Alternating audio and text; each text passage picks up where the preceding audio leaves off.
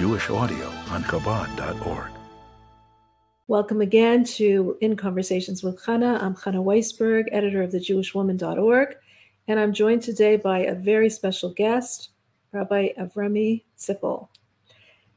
So it's been a while since you were on here a little while ago. Um, almost coming up on two years ago. It was uh, sorry, ago. coming up on three years ago. That was yeah. like right when Zoom was getting really popular. It was the height of COVID. Wow. So yeah, so anyone who's watching, you can really watch uh, the rabbi's last interview, but a lot has been happening since then. And can you tell us a little about it? I mean, there's been a court case, a memoir, lots, lots of it's exciting. Been, it's been a busy couple of years. So yeah. I publicly came forward with my story uh, in a certain sense in February of 2019. Uh, at that point, I was having to testify in, in open court about the fact that I was sexually abused as a child by a family caregiver, and for a number of reasons, the the situation was right and it warranted coming forward publicly, and so I did, with a, a slight caveat in the sense that it was still an ongoing matter in the courts, and there was a pretty significant limit on on what I could talk about and what I could talk about, just given the specifics of our justice system. Um, on March 12th, 2020, that entire process wrapped itself up literally uh, hours before the onset of COVID. And, and, and, in my family, we joke about the fact that the, that hearing, the last hearing, was out of COVID. It was literally, um, there was someone who was there in the courtroom who ran off to the Capitol right after the hearing because the governor was holding a press conference in which he was shutting down the state. And once the whole episode wrapped itself up, it it pre- it presented me with a question, and that was so now there's no one that is holding me back from telling the story in its entirety aside from myself, and how much am I really willing and comfortable to tell the story in its entirety? Uh, so that summer, the summer of 2020, as the Zoom circuit was developing, um, I started talking about it more and more just to kind of see if people were receptive to the story. In my mind, you know, I had shared some very basic details the year before, and I was very content to leave it at that. And I came to understand and experience that people were interested in, in hearing the story in all of its gory details and a lot of the ups and downs and, and the journey of everything that had led me to that point.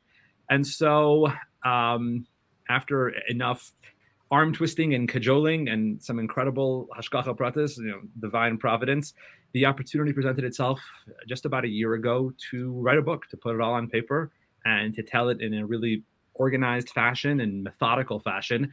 Um, just after Pesach last year, I was signed to a book deal, and now a year later, I can't believe it's been a year. It's been probably the longest and shortest year of my life.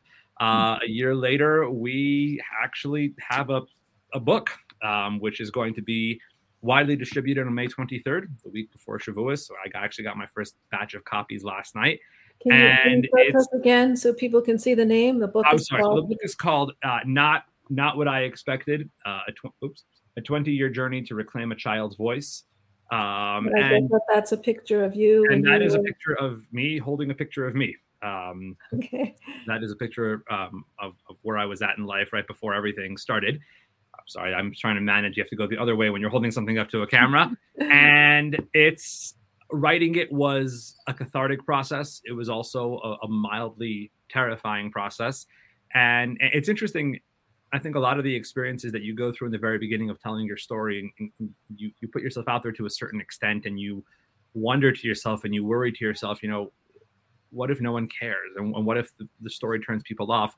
And you go through four years of that, and you should have enough evidence to convince yourself that that's not the case. And mm. your story is one that people are receptive to, and yet every single time someone will send me a WhatsApp, you know, oh, I just pre-ordered it there's still a small tinge of that. You know, oh no, they ordered it. You know, what if they hate it and they never want to talk to yeah. me?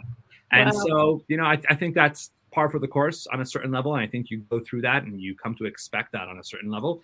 And life is about acclimating to that and just just dealing with that. Well, I, I think there was a lot of points in your story where you were very nervous about your name getting out there and people knowing. I mean, at one point you said no matter what, you wanted your name to be completely anonymous during the court case because there's no way that you can face being known as the sexual abuse survivor in your community. And no matter what you would do that that's how you would be known as. So how did you overcome that? And what what why were you so um, against going against being known against your name being disclosed? So one of the most interesting parts of that whole of that whole journey is I remember where I was the first time I said that, and I said that to the police officer who was taking my statement at the very, very beginning. And I told him, you know, you need you need to promise me that you're going to keep my name out of this. And he mm-hmm. understood me. He was very validating in a sense. He's like, I can understand the the complex nature of your community, and you have my word. And then when the case was handed off from the police department to the prosecutor's office, we had the same conversation, and they too were very, very understanding. And, and I think on, on the first level, that validation in and of itself was so valuable because it gave space for a person to live with their own thoughts for a moment. And I think that for me, one of the powerful lessons that I learned throughout the story is that there is such value in allowing people to develop at their own pace, to, to come mm-hmm. out of something at their own pace. And, you know, those conversations could have gone differently and and the cop or the prosecutor could have said oh don't sweat it. And if anyone gives you a hard time you know you don't worry about them. Um, and and that wasn't the attitude at all. And i think that just the the validation of that concern in and of itself was really empowering and, comforting on some level. As i told all of those parties and all of those conversations i was quite certain that should this story ever get out publicly that would be the only thing that would define my life hmm. Amongst my friends and, and, family and wider community that that would be it in fact i said to the prosecutor these words i said you know one day the day might come that i will cure cancer but if the story gets out anything which i might accomplish in life will be of third importance right. to, to this dynamic and ultimately that wall broke down brick by brick uh, hmm. I told one person, told a local person here in my community. I, you know, I'm sitting at my desk here in my office. It was the spring of 2018. I was sitting in this very chair, and all of a sudden, court dates were something which were a reality on my calendar. Mm. And when a court date is scheduled, no one really checks with you if you're free that morning. You know, they tell you there will be a hearing, and if you want to attend, great, but that's when it is. And there was someone here in my office, member of the community, who I was working with on a project at that point, and I said to her that I had to reschedule a meeting that we had I had to reschedule it. And she was like, "Oh, no problem. What, do you have something else that morning?" And I don't know why I told the truth in that moment. I said, "Yeah, I have a court date." And she was like, "Oh, you know, is everything okay?" I said, "Yeah, um, someone hurt me as a child, and they're in court." And all of a sudden, you know, the, the alarm, five alarm fire goes off in your head, and you're like, "Oh, take that back! Just, just have a doctor's appointment." You know, that, that, that could have been a perfectly plausible explanation. And she reacted with such empathy and such mm-hmm. understanding. And so, you know, one brick came off the wall, but that one brick gave me the confidence to be honest with someone the next week when I had to mm-hmm. explain an absence. And another brick came off the wall, and and and and slowly the wall came down. And what was most fascinating when that wall came down is what I had feared and anticipated is precisely what happened in amongst my friends and family and, and wider community it's exactly what my claim to fame is at the moment. That's what I was just going to ask you. Do you their reaction, like their reaction is no different than I had anticipated. I think the fundamental change was not in their mind, but in mine. So you for, don't mind. You don't mind being for. The longest, for the longest time, I had been daunted by that reality of, mm. you know, what if they think that about me? And I think that I had done enough internal healing to develop the attitude of, well, if they if they think that about me and if and if they see my life as that one dimensional, you know that's that's really unfortunate for them. I, i'm very comfortable being in that space. But you know, i feel like my life is you know multicolored and it's and it's got a lot going for it. And if someone wants to live somewhat locked into that perspective i i can't i can't fight that. But you know that's going to be on a certain sense that's going to be their loss and not mine. Mm. and i think that it, it really goes to show that it was it was my own attitude that needed to develop around this conversation and not anybody else's Interesting. So it, it's interesting as I was reading your book, it you're not the typical or what we would consider the typical, you know, survivor of abuse. Um, you hit it your entire life. You were an extremely high achiever. You know, you didn't fall off the. You you, you gave no signs, outward signs that you were being abused. Um, in fact, you were excelling at everything that you took on, and you wrote I couldn't afford to be a normal, average, run of the mill student. Deep down, I feared that if I wasn't seen as the best or the brightest, I'd be found out for who I really was a fraud, a fake, immoral, unclean, unfit to be a rabbi. So, was this a cry for help from a broken soul? And what did that feel like? Why did you feel this need to be such a high achiever?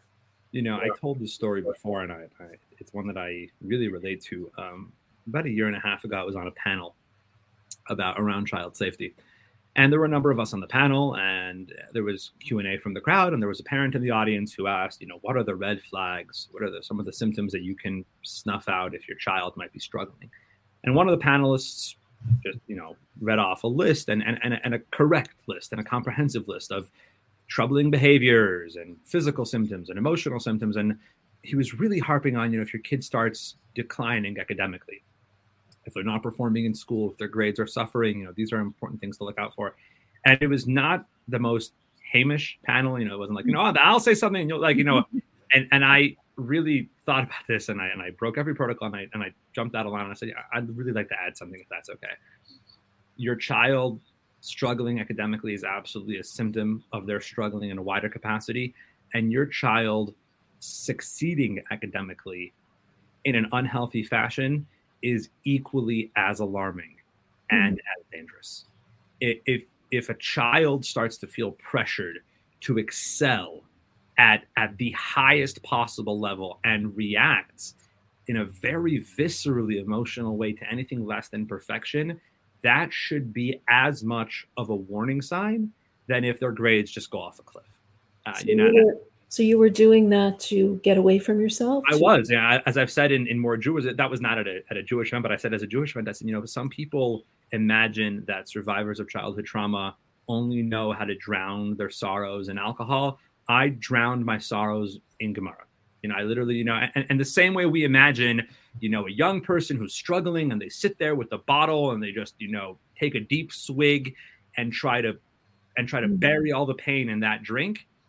Think of that exact same scenario. The same pain and the same desire to escape and the same unhealthiness. And instead of a bottle, it's a nice fat Gemara. Wow. And, and that was my that's reality. important to, to, to realize that and to know that that's that's a possible way of reacting. I agree, and and I think it's you know it goes. Obviously, we want every child to succeed, and we encourage our mm-hmm. children to succeed. And you know, so uh, I don't want to ruin it for the audience, but you know, my my grandfather was your uncle. You know, you knew him as well as almost as almost as well as I knew him, and you know, we as as kids, you know, we would call him up on the phone in Toronto, you know, I got 101 on a test. You know, there was you couldn't have gotten 102, and you know, it was it was part of our childhood, and it was who he was, and and we raise children in that environment a little bit. But but there comes a time where we, I think, as parents and as adults and educators, we need to realize there's a line, and and if a child recoils in horror at a 98, right, perhaps it's worth a deeper look. Perhaps it's worth trying to understand what is going on beneath the surface for that child and why they have such a visceral reaction to that. Why they feel their self-esteem is being represented in that number. And and and why why 98 is the end of their world. You know, what, what what is wrong with less than perfection? If a child lives in a world where there's that absolute need to maintain that veneer of perfection, why is that? Mm-hmm. And, and what happens to them if that facade cracks a little bit? Cracks. Why is that reacted to like that? Right. Because underneath it, you say, beneath my smile, behind my words, I was convinced God hated me. I'm such a failure, such a waste of life. God must hate me. What was that life like? And do you still feel that God hates you? How did you heal?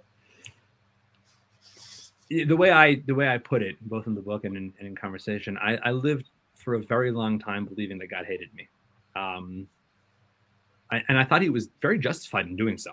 Uh, you know, the Almighty God, he's, he's very fair. He lives in a very black and mm-hmm. white world. And from my perspective, not knowing that I should not feel the shame and responsibility around what was happening, I believe that I deserved all of the blame. And as such, it was completely entitled for the Almighty to hate me in that sense. Uh, that's a pretty lonely place to be in. Thinking that God hates you is um, is not not very yeah not very pleasant. Uh, and then I went to therapy. And in therapy, I found out that the things that had happened to me were not my fault. They were somebody else's fault. A crime had been done to me. And I discovered at the beginning of the therapeutic experience that I had thought that thinking that God hates me is the loneliest place in the world. Turns out there's a more lonely place. And that is thinking that God just ignored you. Mm. You know, at, at some point, he was supposed to have your back and he was supposed to be watching out for you. And then a bunch of stuff happened that he just let slide. That you'd like to believe that the Almighty God doesn't really allow for children to suffer in this world. And yet, on his watch, all of this happened. And and then you really kind of run and then you really run, run into the dynamic of you know it, it's it's not just God, but you know I'm I'm a card carrying Chabad shliach, and I am the one who's responsible to to sell God to my community, to, to encourage people in my community that having a relationship and a connection with God is the most beautiful and, valuable and important thing you can do with your life. And God is all seeing and all knowing and all capable and all powerful. And there's this little voice in the back of your head and goes, uh huh, is that, is that mm-hmm. so? So, what happened on the days in question? Was did he step away from his desk for a moment? You know, did his did your file miss the pile? Mm-hmm. Where'd he go? And it's a tough place to be in. It's a, a lonelier place to be in. And I think that ultimately, the the that's, reality. A really tough question that so many people have in their own lives. You know, and whatever they're going through. And and how do you think, how do you I, answer that? I, and I think that that you know you mentioned that these are tough questions that people have. At some point, you come to acknowledge that you know welcome to the human race. Mm-hmm. You know, you have dealt with an inordinate amount of pain and suffering in your life, just like countless others have. And if you want to have a relationship with the Almighty God where He, you know, checks in with you every Monday and Thursday to justify all of His actions, you may have come to the wrong place because ours is not a, a faith practice where every time something goes wrong, we send off a letter and, and the Almighty God sends back five pages, you know, perfectly typed, letting us know why he did things. That's that's not the mm-hmm. journey of faith that any of us strive to be on. I think the journey of faith instead is we find ourselves in these sorts of situations and we turn to God and we say to we say to the Almighty, okay, fine, I'm here. What do you want from me now? You've put me here, probably mm-hmm. for good reason. What did you have in mind with all this when you gamed all of this out in in the you know all-knowing mind of yours? Where did you see this going? And how can I align my life to be in line with what you had hoped for? And the way I put it in the book is that at a certain point, I stopped turning to the Almighty and saying, Why me? And I started asking Him instead, Why me? Hmm. This happens to a lot of people, but on some level you wanted it to happen to me you you saw something there that i could somehow contribute to this tapestry you, you saw the world being unique with my having gone through these sorts of experiences could you just give me a wee bit of perspective into what that is? Mm-hmm. and i think I, I think it helps reconcile a lot of those lonely feelings. And i think that as a yid you, you start to find a place for yourself in, in, the world of the almighty and you start to find a role or the role that he has for you and you let it all unroll from there. And, and ultimately you'll never have all of the answers to all of the questions and all you can hope to do is is live every day in alignment with what exactly it was that he had in mind for you and continues to have in mind for you so what do you think he had in mind for you I can't say for certain, but at this point, I have decent reason to have come to the conclusion that he felt, feels that there is a difference that I can make in this world in, in a very unique way given my circumstances. Mm-hmm. And there's part of me that still wonders on, on, on dark days, on lonely days, was it only possible to bring about that difference through all of this pain? You know, this couldn't have happened mm-hmm. in an easier fashion. And again, you know, chalk that up to a question that you'll never really have answers to. But at some point you really begin to to hope to find the the path that the almighty has for you in life you want things to break down exactly the way they did so that you'd find yourself in that moment at that place to be able to make a unique difference uh, you know to, to put it in the words that were really working for me at the time specifically as a, as a shliach you know if, if i went about my life having dedicated myself to living a life that the Almighty God wants from me, at some point I should probably be open to the possibility that living the life that He wants from me would be done on His terms and not on mine. Really, allow me. I, I had everything worked out how this was all going to go from a very very young age. I knew exactly how life would look like in the sense of that of how I would make a difference. And at some point, life comes to you, God comes to you and says, "Surprise! It's not hmm. going to look like that at all. It's going to be very different, in fact. And we spend so much time pushing back on that. And we as human beings, we spend so much time wanting to commit ourselves to a godly life, but on our terms. Right. But, but in, in our specifics, from our paradigm. And in a certain sense, I think all you've got left to do is to turn to Almighty God and be like, okay, you know what? You win. You, hmm. you want this done a certain way, but we'll do it your way. We'll do it your way. And and I think that's that's a choice. It's a choice you make every day. It's it's a mindset you have to plug yourself into every single day. And and you hope to to find some some meaning in your life through that. Is that why you called your book "Not What I Expected"? It's very much why I called my book "Not What I Expect." So, so actually, I, I we didn't end up including the story in the book, but I'll, I'll give you a little uh, a brownie point. when I was starting, you know, I talked before about the the wall coming down brick by brick. Um, when I started telling people, there, there was a, a, particular teacher of mine from my yeshiva days that I really wanted to tell. Uh, this this was the person that that I almost told while it was all going on. We had developed that that level of closeness and authenticity, and yet I couldn't tell him. You know, it was I was that mm. shut off. And when I was telling people, I wanted him to be one of the first. And so uh, I got his home number, and one night I called him up. I said, "Look, I I feel like in all of the years that you've known me, I haven't been honest with you, and so I want to be honest with you and kind of said everything." And it was quiet for a long minute. And after that minute, he first thing he says is, "Wow, that was not what I expected." to hear from you. So, so it was that moment that kind of was the genesis of that title. But in all honesty, I think that plugging into that mindset and, and living in that headspace was born from that moment, which you know kind of became an entire an entire mantra, you know, an entire path in life and, and a way to live one's life. And it really was the motivation for the title. Yeah. Interesting. I mean, you also write about how the Rebbe always told you to fill a void, and this was your way of filling a void. Um, you want to expand on that a little bit? So, I live in a very religious town, not not my religion per se, but you know, people here are knowledgeable. You know, they, they, they enjoy sharing ideas, biblical ideas, and so one of the things that when I moved here, you know, I was you know new rabbi was in town. People came to meet you. Rabbi, tell us about your favorite Just biblical. Let everyone know that you live in Utah. I live in Salt Lake City. Yeah, That, that's an important caveat. Right. I live in Salt Lake City, and um, and I had to quickly identify with what was my favorite biblical passage. And I remember I had a conversation with someone. Right, it was right around Purim. It was the first year I moved here. It was 2015, and that year I learned um, a farbrengen of the Rebbe from Purim. And the Rebbe talks about the fact that there's this fascinating dialogue that takes place in the Megillah in the Book of Esther. This conversation, you know, a, lot of the Megillah kind of is told in generalities. You know, we skip through episodes somewhat, somewhat generally, and then there are certain moments that are zeroed in on, and there's you know really powerful back and forth dialogue.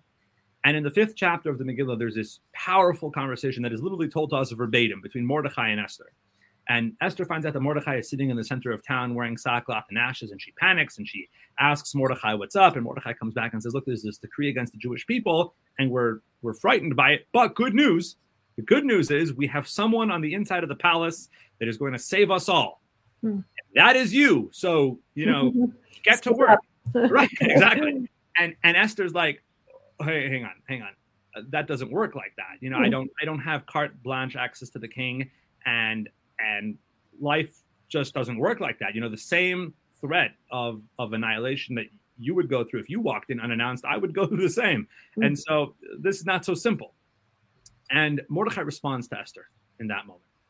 And the Rebbe points out that what Mordecai says to Esther in that moment doesn't really fit the dialogue. It's not a conversation between two people that's kind of a volley back and forth. You know, they're parrying point for point. Mordecai makes makes an argument that doesn't really respond to what Esther is saying. And Mordecai says, "Look, you know, maybe you're right, but have you ever considered that this is the moment that you were made for?" Hmm. And, and well, Mordecai doesn't say to Esther, he doesn't say, "Look, come on, Esther, let's talk about this. You know, let's really get down to the logistics of it. You could do this, and you could do that, and you could maneuver the situation this way and that way." Mordecai turns to Esther and says, "Look, I don't disagree with you. You are in a pickle. You're in a tough spot.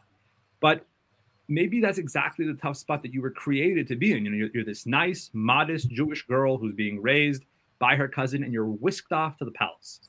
You ever stop to think why? Hmm. You ever think for a moment what the grand master plan of the universe had in mind for you, this nice girl who then, out of all the women in the in, in the kingdom, wins this beauty pageant and is now as queen. What does everyone want from you? Hmm. Maybe this is what is wanted from you. Maybe this is the void that you were meant to step into. And if you don't step into this void, says Mordechai, no worries. Somebody else will. You know, the Jewish people are not going to perish on your watch. Somebody else will. And maybe you'll have missed your moment. And so for me, learning the way the Rebbe approached that conversation, which I think is really a microcosm of the Rebbe's view of, of the universe, of, of Judaism's view of the universe. You know, if you see a space, a situation, a dynamic that is not being addressed in that moment, there's two things you can do about that. You can fold your arms and lean back in your chair and be like, hmm, that is it's interesting. It's very unfortunate. Very, very unfortunate that that situation is not being addressed. Or you can ask yourself, why, why did I find out about this? Hmm. How, why did this come to my attention? There's so many people who could have found out about this, and likely there's so many people that know about it, and yet the situation hasn't changed. The status quo remains the same. Why? Why me? Why do I know about it? Maybe this is my moment. And and I, I interesting. You you write in the book how you Googled you know, male sexual abuse, male Orthodox Jewish sexual abuse survivor, and you didn't find anyone who Google, was Google literally. I, I you know, I don't. I, it was the only time that I've I can ever remember in my life. You know, usually you Google one thing and Google will be like, "Well, we didn't find this, but can right. we suggest? Can we? Can we? Uh, can we advertise this to you?" And Google literally came back to me and was like, "Nope, sorry, yeah, try yeah. it again, nothing." Mm-hmm. And in that moment, you think to yourself, like, "Oh wow, this is." An unrepresented space. Hmm. Maybe there's a reason why I know the real it. void. Yeah, the real void that you decided to fill, and you fill it by becoming an advocate, telling your story, helping people. You fill it by, I think, more than anything, I think you fill it by being a, a dugmachai. You fill it by being a role model, and you, you fill mm-hmm. it by by, I think, modeling the sort of life that one can have as a survivor. Mm. Um, I, I, think it's it's it's it's the greatest way to go about any sort of dynamic in life. It's interesting. I was I was involved in a conversation just this morning. Um, there was a, a, a news clipping from about two decades ago. In a, in a more observant community, some of the rabbis in the community decided to put down communal standards around simchas that were happening in their community people were going into debt to make bar mitzvahs and weddings and, and, engagement parties. And so the rabbis came along and said, you know, these are the standards um, you must abide by when making a happy occasion in our community. And, you know, things make sense. And then there's two lines at the bottom of the paragraph. And at the bottom of the paragraph, it says, um, if these standards are not met, we will not participate in the happy occasions with a long list of the communal rabbis. And there's a small asterisk and it says barring unusual or extremely necessary situations. Hmm. And and we were having this conversation, a number of us, you know, within the rabbinate, within Jewish leadership, of a sentence like that destroys all the good work you're doing. You know, the idea of we expect certain things from people.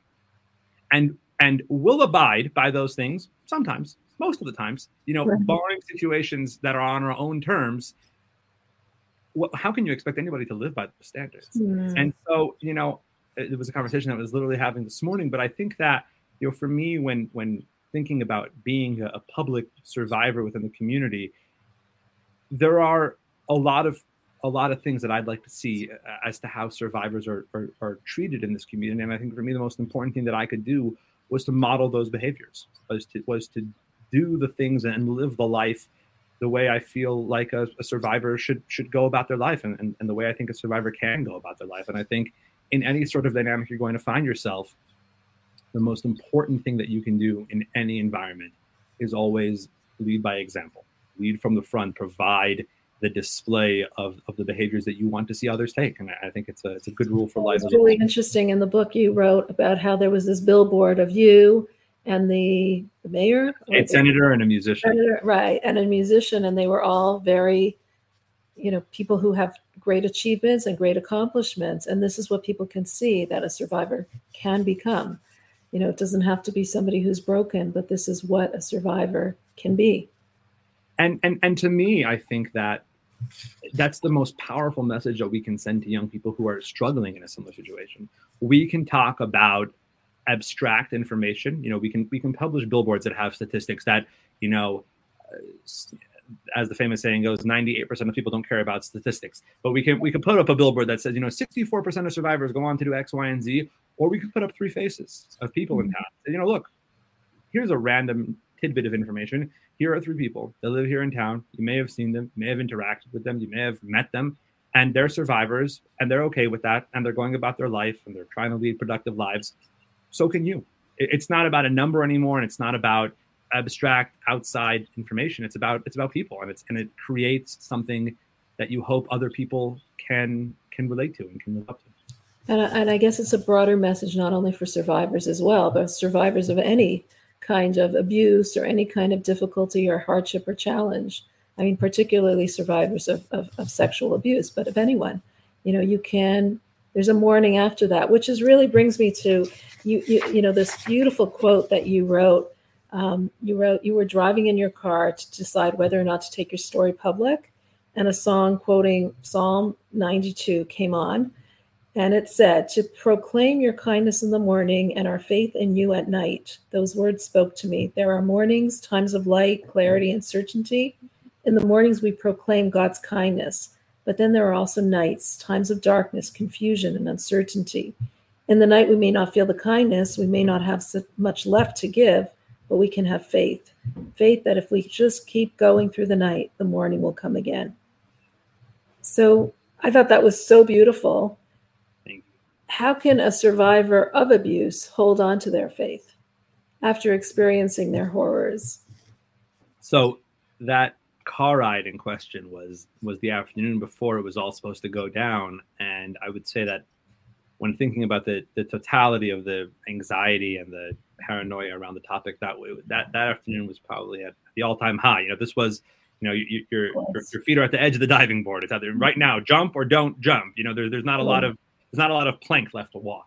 Um and i, I you know I, it was, was, my, it was on my Spotify playlist and it came on and it, it came to me in that moment that it is easy in times of affluence and prosperity and, and, happiness to get up and proclaim the Almighty's involvement in your life mm-hmm. and to thank the Almighty for His presence and His blessings in your life. That's that's easy, and we do that, and you know, with with great regularity. And at times, it is more difficult to do that when when the rubber hits the road. I had a conversation a couple weeks ago with a good friend of mine, um, also a Chabad rabbi, and he was sharing with me a, a, profoundly personal struggle he was going through. And I said to him, you know, I, I tried to you know, validate the pain that he was in. I said to him, so let me ask you a question. What, what would you say right now if Bob, you're the biggest donor in your community, a guy you're really close with, called you up and shared this news with you, mm-hmm. what would you say to him? Share the news that what that he was whatever he was going through, Bob was going through. You know, you, you, were on the other side of the phone call. It, right. And this guy, and he says to me, he says, you know, I, I, I'd be sad for him, and I'd be sad with him. I said, yeah, okay, I, I tried to do that, and he mm-hmm. said, and I don't know, I, I, I tell him that the Almighty has a plan for him, mm-hmm. and I said, great, well, Bob wants you to know the Almighty has a plan for you too, and again, it, it's easy for us to tell the other person, you know, in, in their moments of darkness, you know, have faith, man. But at, at that point, on on a certain sense, I, I think that you know, the, the, real test of emunah for you, the real test of test of having faith, is when it's all you have. It, it, it's very easy to tap into that when faith is there amongst a number of other blessings that you have in your life. But when you're in a mm-hmm. situation where you know your choices are rock and hard place mm-hmm. and and the only tool you feel like you have at hand is your faith that too is an account you know that that too is, is a gift from the almighty. And it and it should be recognized by us with the same vigor and the same excitement as we would out of a place of, of affluence and generosity and prosperity. And so that was something which i felt in the moment and i'm, I'm grateful that it, it it carried me through. You know it really kind of carried the day and, and allowed it was something which I was able to tap into throughout this process. But again, I think it goes back to the idea that faith in this instance looks like turning to the Almighty God and saying, I don't know what you want from me, but I really am holding on to the fact that you want something from me. I don't know what that is, but I am sure that if I keep on doing my part, you'll show me what that is. So let's do this. You know, that, that shows God's confidence in you. Right. Um, uh, there's, um, you know, speak, we talked about billboards. There's, I actually don't know the, the, denomination, but there's a group here in town that put up billboards a long time ago. Um, I'm not sure if you believe in God. He sure believes in you, uh, which which was something which I really I really relate to. I think it's a very Jewish idea. I don't know if it was a Jewish organization, but right. it comes from somewhere. But you know th- that idea of again, I don't know what you want from me, but I trust that you're going to show me. So mm-hmm. here we go. Show me what you want, and and that that gave me strength in those moments. You know, you you, you spoke about pressing charges against this nanny, this caregiver who abused you. And you, you say that the reason why was not even so much to give her jail time. It wasn't about that. It wasn't about punishing her. It was about being heard. What does that mean? Why did you decide to press charges? So I think at the most basic level, I decided to to report because there was a sense of injustice in the world. Yeah, at a certain level, when you go for so long thinking that you have done something wrong and you're finally given to correctly and properly understand that you haven't done something wrong. Mm-hmm. Something very wrong has been done to you. You feel like there's injustice in your life, and injustice is something which warrants correction. It warrants justice. So I reported. Um, if I'm being totally frank, when I reported the odds, if I would have asked someone that morning, you know, I'm going to go uh, cold call the Salt Lake City Police Department and tell them about something which happened roughly two decades ago, what are the mm-hmm. odds of this story continuing past today? Just given what we know about how the criminal justice system works, I, odds were maybe one in 10,000. It, hmm. It's a delayed report. It's from a long time ago. There's no evidence. And so I reported, and I write about this in the book, I talk about this publicly. I reported to check the box. I reported more than anything to go back to my mental health professional and say, see, I did it. Mm-hmm. I did it you know let's let's close that chapter move on to the next phase of healing i did what you asked of me and and then at some point an investigation did ensue and, and, it, and it developed and as i write about you when my abuser was arrested it was erev pesach i was not in town when it happened we had already gone to my wife's family for pesach and the first moment where i really realized what this journey was going to entail i'm standing on the porch of my in-laws house and the world is crumbling around me. And I'm kind of taking some space, and my father-in-law comes outside. Now, bear in mind, my father-in-law at this point had known about this for two days. It's, it's a lot. It's a reality check for everybody. And he comes outside and he puts his arm around my shoulders and he says, "I just heard about the arrest. How do you feel? You, you feel all better?" Mm. And I turned around to him and I said, "No, no, I don't. You know, I'm not sure if this was supposed to trigger some sort of happy release for me, but it didn't. And, and, mm-hmm. anybody who thinks that it did or that it should or that it would, I want a refund because that's not that's not what happened. Mm-hmm. And and, I, and in that moment, everything kind of crystallized all at once. Healing does not necessarily come from harsh sentences. The healing doesn't come from people being in handcuffs. It, healing is something which is a road that you go down personally, and and people don't have to suffer and, and, lengthy sentences don't have to be handed out for you to heal for you to, to move past that and it was really in that moment that i came to understand how profoundly personal mm-hmm. that journey is and the system was going to go ahead and do whatever it was going to do and, and it was you know going to go off be the criminal justice system but healing was going to be a personal journey from that point forward and and I'm, I'm grateful to have worked with professionals the prosecution team and others who were very clear about that with me. You know, we want this system to bring you a sense of closure. And so we're going to determine our path and the actions that we take based on that guiding principle, based on that North Star. If this feels just to you, then we'll pursue it. If it doesn't, then what are we then why are we doing this? You know, we want right. this to bring about closure for you. And it was it was important. So sure. was, it's interesting because at the end, you actually forgave your abuser. And you said you don't want that anymore in your head. You want to continue. She's had enough power over you in your thoughts. And now you just want to go about leaving her behind and going about living your life and helping others. How did you find it within you to to actually find this forgiveness?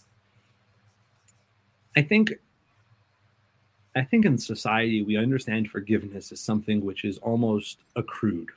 It's deserved. We will mm-hmm. forgive someone if we feel like they have merited forgiveness. Forgiveness is something which we award to others given their performance, given their behavior. If they have met the criteria that we put in place, then they are worthy of this mm-hmm. tremendous gift that we provide to them called forgiveness. I think there was a moment where I came to realize that for me personally, that couldn't have been further from the truth. Mm-hmm. And for me personally, forgiveness is something which I give myself. Forgiveness is something which benefits the person giving it far more than the person receiving it. Mm-hmm. And I could forgive because it would make me feel better and it would allow me to live my life from that so. What, so what does forgiveness mean to you? Forgiveness for me means release. Forgiveness for me means the decision to not hold on to resentment. Mm-hmm. I, I firmly believe that given what given what's happened to me in life, I am entitled to a just a bucket load of resentment. If if I mm-hmm. wanted to utilize it, if I wanted to tap into it, I would have it there at my disposal that I could just dig from every single day. And every single morning I could wake up and go to the corner to just this this chest of resentment and scoop some into my cup and carry it with me the entire day. And and I don't think anybody would have any claims to me that I'm not entitled to that resentment. Absolutely. And if I were if I were to do that, you know, all the power to me, the only person that I would be hurting would be myself. The, mm-hmm. the, the subject of my resentment could be hundreds of miles away, would have no idea that I was feeling resentful towards them in that moment. And, mm-hmm. and they certainly would not be suffering the aftershocks of my resentment. I carry it around and I have to deal with it. And and for me, forgiveness meant deciding to step away from that. I'm, I'm not I'm not I'm not going to be upset about it anymore. And, and if I am, that's that's my problem that I have to deal with. I, for me, being resentful is just not worth it for me. And, and I hmm. want to forgive on my terms and on nobody else's terms. Wow. That's very powerful because we all have people that we do not forgive or we have resentments or anger against who have hurt us. And that's a very powerful way of looking at forgiveness. I appreciate that. It was it was a, a, a difficult thing to do for sure. And the most powerful part of the of the story is that um, you know, my abuser beforehand had not asked for said forgiveness, and, and in fact, at the actual hearing where I where, where I read that statement, she she didn't know what to do with herself in that moment. Um, right. But and, and and mm. again, I think for me it reinforces that that you know I I will forgive because I choose to forgive, and and nobody else needs to do anything in line with that. And it means she no longer has power over you, over your right. bond. Right. I'm not. I'm not. You know. I'm not going because to. You wrote a lot that you know the abuse is is much more than than a sexual attraction. It's more this abuse of power, and I found that interesting. That it has more to do with power than anything else. Can you explain that a little bit? So I I wrote about that somewhat extensively in in, in my impact statement that when when this case began and it became evident that this case was going to trial, the prosecutor understood a remarkable, remarkable woman. She understood that she had a uphill battle to fight over here. You know, on one hand, you have my abuser was 70 when she went to trial. As, as we talked about it back then, my abuser could have walked out of the courtroom and walked across the hall to a grandmother of the year pageant and would have fit in seamlessly in either room. Mm-hmm. And you've got to convince nine perfect strangers that this woman did unspeakable things for a very long time. How and why? For for starters, when all this was going on, my abuser was happily married, had three kids of her own. Mm-hmm. If we think about sexual violence as something which stems from romance or sexual attraction or connection in any of those in any of those terms, you're going to get you're going to convince nobody of this. This is this is just bad news. And I think what the prosecutor did so masterfully was her ability to communicate to the jury that this has got very little to do with romance, love, attraction. This is the sort of environment where an adult wields a certain power over mm-hmm. a child. And the reason why an adult will do that in most instances is because they had a power deficiency in their own life at some point. Hmm. And the only place they can try and take that back and try to settle the settle the score and balance the scales is to take it back from someone who it's easy to take their power. It is far easier to take a child's power than an adult's power. And that is why that sort of person does this sort of thing. It's, it's not about romance or attraction or love. It is about who is someone that I can wield that power over and feel the power that was taken from me at such a young age. Hmm. And and sadly, that is why, by you know, very often a lot these situations are cyclical, and, and people who were once hurt as children, sadly, the same. will go on to continue because the power was taken from them, so they go and take it from somebody else, who goes on to take it from somebody else, and on it goes. And and at some point, someone decides to pursue healing and says, "Okay, enough." You know, Right. you know, pow- power was taken from me, and I can reclaim that, and I don't need to hurt any children in the pro- in the in the process. Wow. And and that's you know that's that's That's really how we the- break the cycle. Yeah. Yeah. Um. I found also very interesting when you wrote about Elizabeth Smart, how she was a she was a survivor who came to see you. Um, she came to to see you in a coffee shop, and you wrote, "I'll never forget the moment she walked into the coffee shop on a cold January morning, carrying her baby in a car seat. If you want to make an impact on someone's life, show up to coffee in the middle of a snowstorm, baby in hand. That's advocacy. Sit down with someone who needs a friend." How can people help someone going through abuse or through any difficult situation? I mean, imagine what you would want if you were in that sort of situation.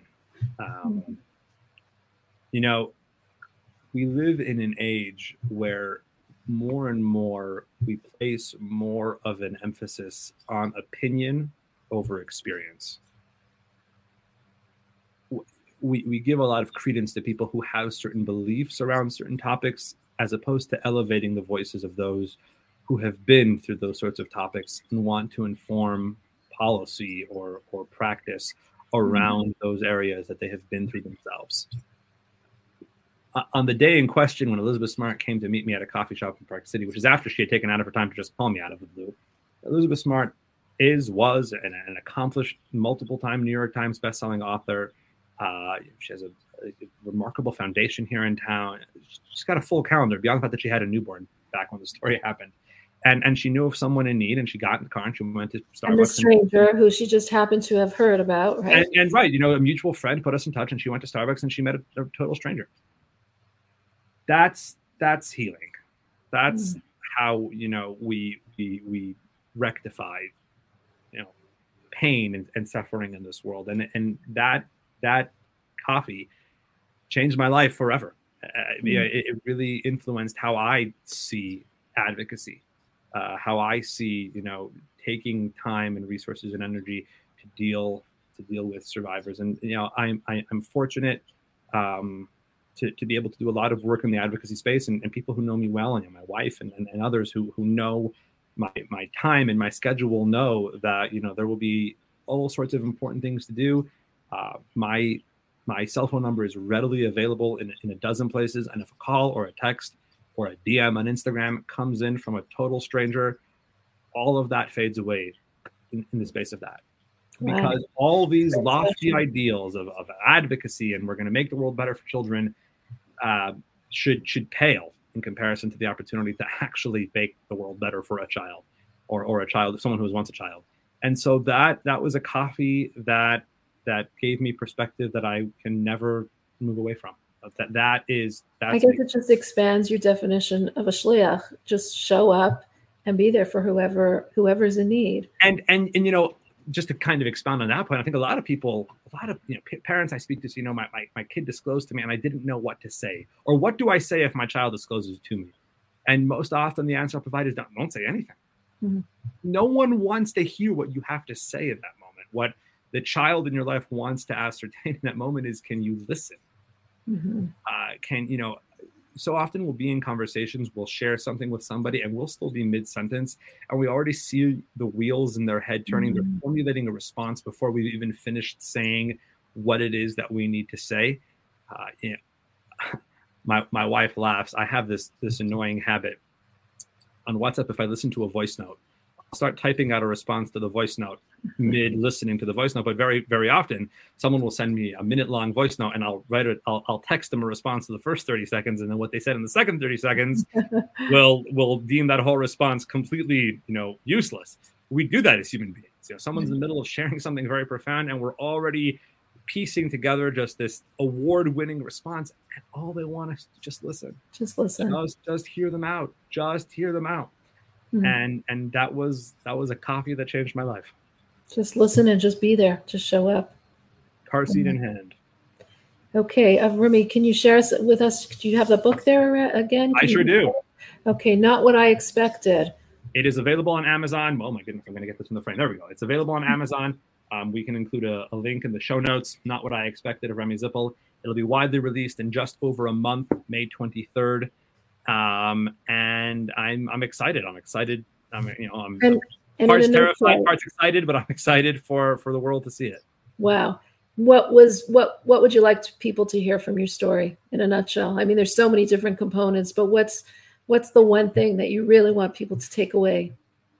What I'd like them to take story? away, I think, is, is is kind of is in line with what we were talking about so much of this conversation. Is you know, I I came into my adult life with a very clear definition of what it would look like, and it turns out that truly living a life of making an impact and making a difference is not at all what I expected and I think what I would encourage people to take away from the book is there's a good chance the same is likely true in your life.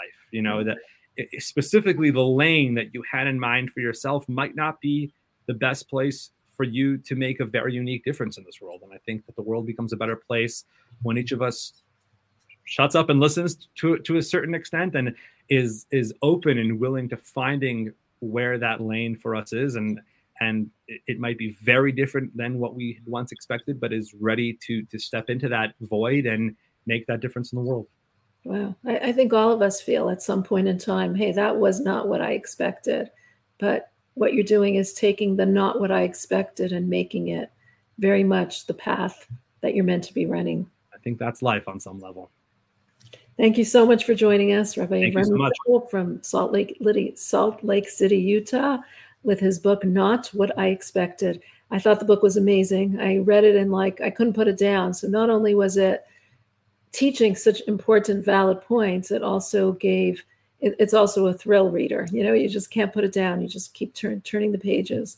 So you did a fantastic job, and I wish you continued success in all that you do in your many, many roles as a shliach, advocate, memoirist, um, speaker, and many more. Thank you so much. Thank you so much for joining us.